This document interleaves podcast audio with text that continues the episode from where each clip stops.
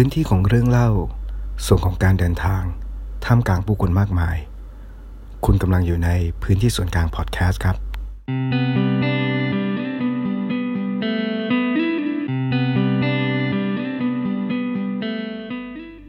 อาจฟังดูแปลกไปสักหน่อยนะครับ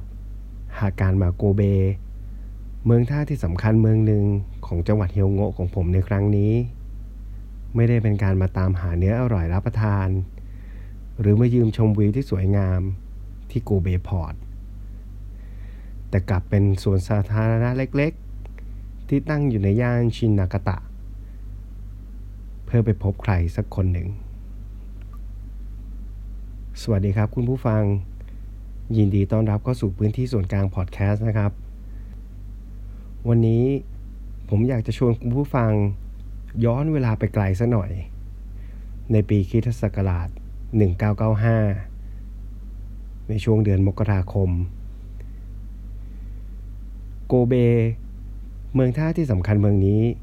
เคยประสบภัยพิบัติขั้นร้ายแรงที่เรียกกันว่า The Great Hanshin Awaji Earthquake หรือแผ่นดินไหวครั้งร้ายแรงของญี่ปุ่นฝั่งตะวันตกโดยศูนย์กลางแผ่นดินไหวเนี่ยอยู่ที่เกาะอาวาจิ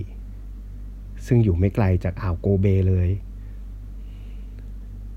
เหตุการณ์ในครั้งนั้นได้ทำลายบ้านเมืองและมีผู้เสียชีวิตหลายพันคนเลยทีเดียวครับแต่จากความเสียหายครั้งใหญ่ที่เกิดขึ้นกลับเป็นจุดเริ่มต้นของอะไรหลายอย่างในประเทศนี้หลายภาคส่วนมีการตื่นตัวเรื่องการรับมือภัยพิบัติมากขึ้นไม่ว่าจะเป็นเรื่องโครงสร้างที่อยู่อาศัยการกำหนดมาตรการออกแบบอาคารวัสดุที่ถูกสร้างขึ้นเพื่อรองรับเหตุการณ์หากเกิดเหตุแบบนี้ขึ้นอีกรวมไปถึงการตื่นตัวของอาสาสมัครต่างๆโดยเริ่มจากนักศึกษามหาวิทยาลัยและคนที่ผมจะมาพบในวันนี้ก็เป็นคนสำคัญคนหนึ่งในการฟื้นฟูเมืองนี้ด้วยเช่นกันครับ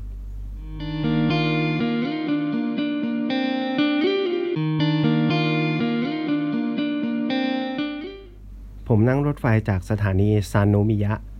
ใจกลางเมืองโกเบนะครับมาลงที่สถานีชินนากาตะ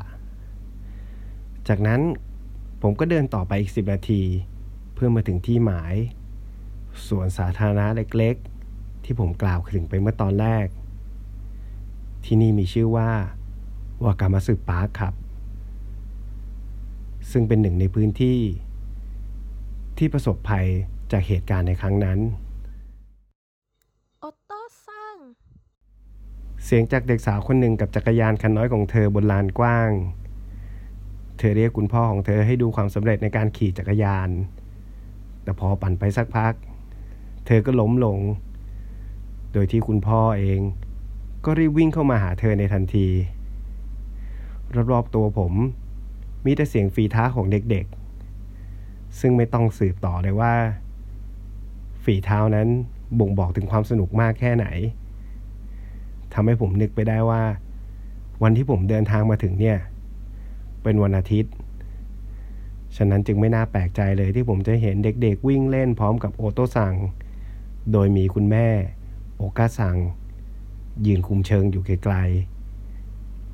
ๆผมเดินวนเข้ามาทางด้านหลังของสวนสาธารณะนะครับจุดนั้นใกล้ๆกับแหล่งที่อยู่อาศัยเพื่อหาที่นั่งพักดื่มน้ำสูดอากาศบริสุทธิ์เสียหน่อยที่ด้านหลังนี้มีทางเดินยาวเข้าสู่ใจกลางสวนสองข้างทางเป็นต้นไม้ใหญ่เรียงรายดูร่มรื่นทีเดียวครับ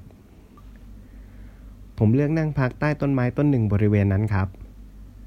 โดยที่ฝั่งตรงข้ามมีแก๊งคุณลุงแก๊งหนึ่งกำลังนั่งพูดคุยกันอย่างออกรสออกชาติในมือบางก็ถือไม้เท้าบางก็ถือถ้วยน้ำชาแต่มีคุณลุงคนหนึ่งครับหยิบเจ้าเครื่องดนตรีที่เรียกว่าอูคูเลเล่ขึ้นมาเล่นท่ามกลางบรรยากาศของสวน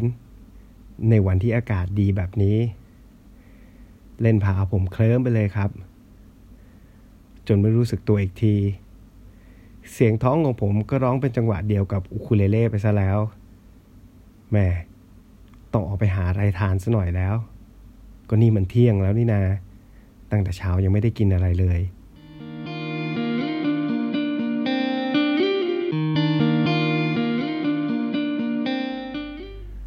เดินออกไปทางขวาของสวนนะครับซึ่งตรงจุดนั้นเนี่ยมีถนนซึ่งเป็นช้อปปิ้งสตรีทอยู่แล้วเจ้าถนนเส้นนี้ก็เป็นถนนที่มีชื่อเดียวกับบุคคลสำคัญที่ผมจะมาเจอเขาในวันนี้ซะด้วยคิดดูสิครับว่าเขาใหญ่โตขนาดไหนแน่นอนย่านนี้ต้องมีร้านอาหารเด็ดๆให้ผมได้ลิ้มลองเอาเป็นว่ารีบเข้าไปกันเลยดีกว่าครับเพราะตอนนี้เจ้าท้องของผมเริ่มร้องเป็นจังหวะรัวขึ้นมาแล้วผมเดินเข้ามาได้ไม่นานนะครับก็หันไปสบตากับร้านหนึ่งที่มีชื่อว่า Cafe Ace ซึ่งร้านนี้ขายอาหารอย่างเนื้อแฮมเบอร์กแล้วก็ข้าวแกงกะหรี่ตามที่ป้ายหน้าร้านเขียนไว้บ่งบอกว่านี่เป็นร้านเก่าแก่ของย่านนี้เลยทีเดียวว่าแล้วก็เลยต้องลองซะหน่อยเมื่อเปิดประตูเข้ามาในร้านก็เหมือนผมหลุดเข้ามาในโลกยุค80อะไรอย่างนั้นเลยทีเดียวครับการจัดวางเฟอร์นิเจอร์แล้วก็การแบ่งโซนต่างๆของร้านเหมือนยังคงสภาพเมื่อ 20-30 ปีนั้นเอาไว้ได้อย่างไม่เปลี่ยนแปลงผมสั่งอาหารเป็นเนื้อแฮมเบอร์กซึ่งหน้าตาดูธรรมดามากครับแต่ขอบอกตามตรงว่าภายใต้หน้าตาอันธรรมดานั้นน่ะรสชาติไม่ธรรมดาเลยทีเดียวครับหลังจากอิ่มท้องก็ได้เวลาออกไปเดินกันต่อในระหว่างที่ผมกำลังยืนจ่ายเงินอยู่นั้นจู่ๆคุณป้าก็ชี้นิ้วให้ผมออกไปที่หน้าร้านซึ่งผมก็ไม่เข้าใจเหมือนกันครับว่าคุณป้าต้องการสื่อสารอะไรเพราะว่าแกพูดเป็นภาษาญี่ปุ่นอย่างเดียวเลยแต่ด้วยความที่แกขยันขยอขนาดนั้นผมจึงรีบออกมาที่หน้าร้านในทันทีแล้วก็ต้องประหลาดใจกับภาพที่เห็นตรงหน้าพร้อมกับหันไปขอบคุณคุณป้าเป็นการใหญ่ที่หน้าร้านภาพตรงหน้าผมคือขบวนแห่ขบวนหนึ่งครับซึ่งคนในขบวนแห่เป็นเด็กๆน่าจะรุ่นราวประถมต้นในขบวนแห่นั้นเด็กๆกำลังแห่เจ้าตัวมินเนี่ยนครับซึ่งถ้าใครนึกออกก็คือเจ้าตัวการ์ตูนสีเหลืองๆใส่ชุดเอี้ยมสีน้ำเงินที่พูดจาประหลาดๆนั่นแหละครับผมรู้สึกตกใจเหมือนคล้ายกับว่าที่นี่มีเทศกาลอะไรบางอย่างเกิดขึ้นหรือเปล่านะผมก็ไม่แน่ใจแต่น่าตลกดีนะครับในระหว่างที่ผมสงสัยเท้าผมก็ก้าวเดินตามขบวนนั้นไปโดยอัตโนมัติพร้อมกับมือที่หยิบกล้องมิเรอร์เลสขึ้นมาชักภาพอย่างไม่หยุดเลยทีเดียว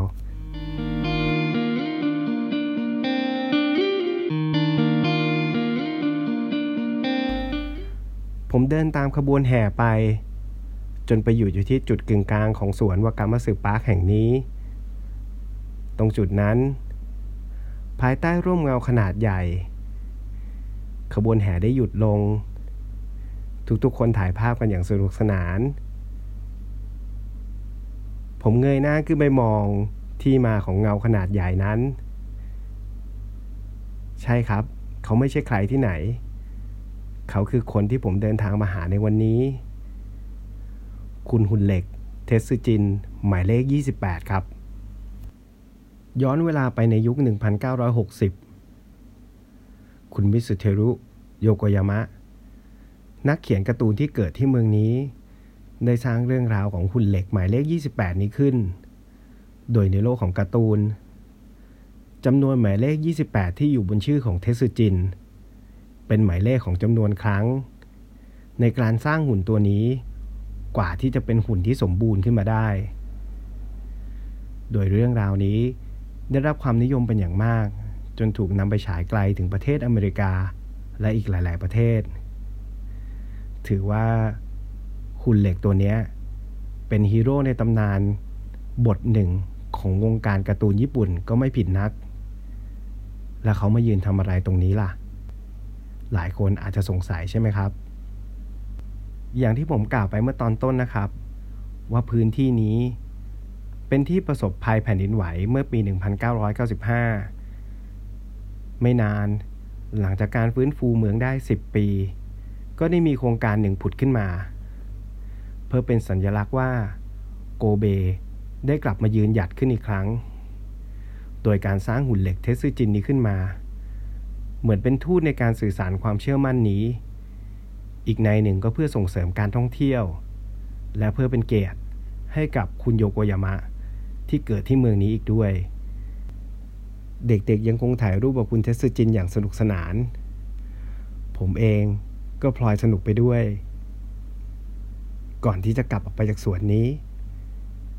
ผมใช้เวลาช่วงสุดท้ายกับการนั่งมองไปรอบๆครับนึกถึงความมีชีวิตชีวาที่เราได้เห็นเมื่อแรกย่างก้าวเข้ามาในพื้นที่นี้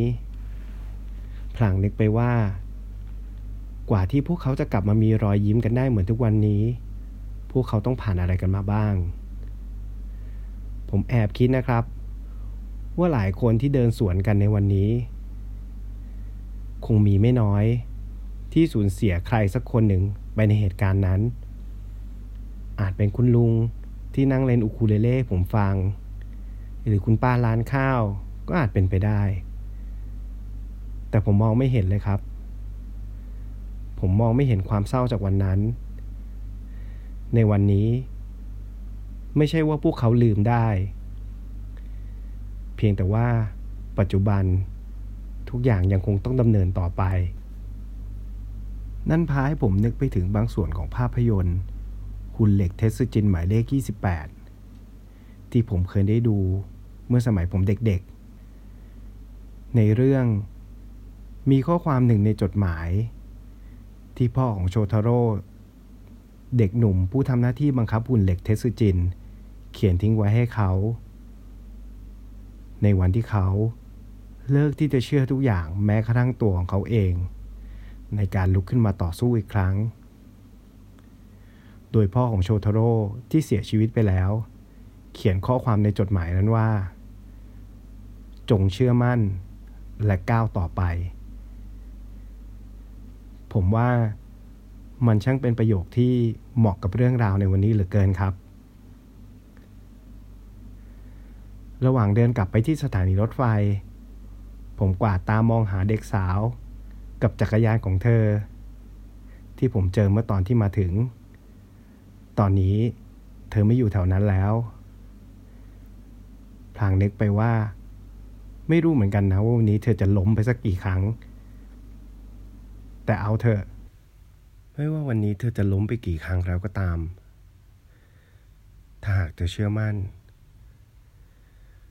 เธอก็จะกลับมาลุกขึ้นยืนได้ใหม่และทำสิ่งนั้นต่อไปอย่างแข็งแรงและมั่นคงผมว่าคุณก็คิดแบบนั้นใช่ไหมคุณเทสึจินหมายเลข28ขอบคุณทุกคนที่เข้ามาในพื้นที่นี้ครับแล้วเจอกันใหม่สวัสดีครับ